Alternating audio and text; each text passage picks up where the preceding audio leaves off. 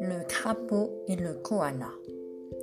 Dans les temps anciens, tu n'étais pas encore né, vivait dans la forêt qui est près de chez toi un crapaud vert et bleu tacheté de marron.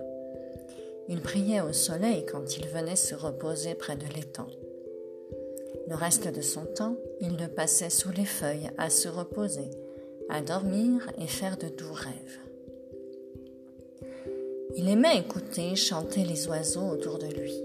Parfois il leur répondait quand les oiseaux l'interpellaient lorsqu'il n'arrêtait pas de coasser. Quand il coassait très fort, cela résonnait dans la forêt. On pouvait l'entendre à des kilomètres à la ronde. Tu sais, le crapaud sait se faire entendre quand il a des remords.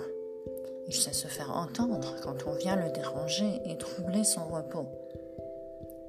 Ce jour-là, un koala l'entendit coasser si fort qu'il se réveilla en sursaut et tomba de haut. Pourtant, les koalas savent bien s'accrocher d'habitude pour ne pas tomber.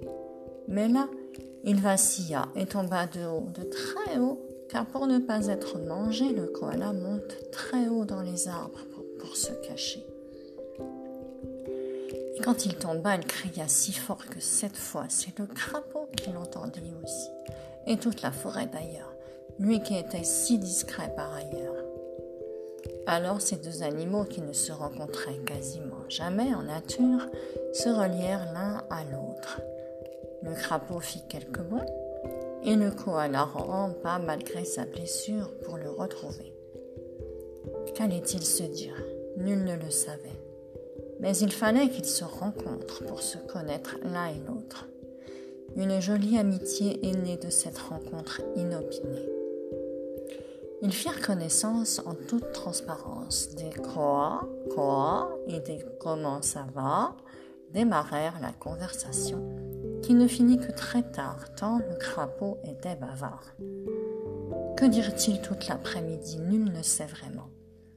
Ce qui est sûr, c'est que le koala n'en voulait pas au crapaud de l'avoir fait tomber. Le crapaud était rigolo, il aimait blaguer amuser son interlocuteur dans de douces ardeurs.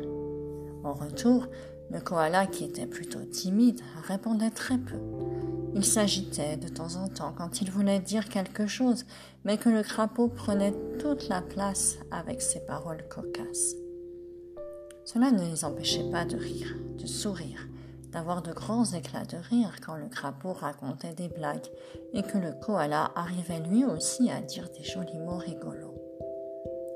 Tout s'agitait, tout s'emballait quand il parlait. Tellement de choses à dire, tellement d'événements à raconter de part et d'autre de la forêt.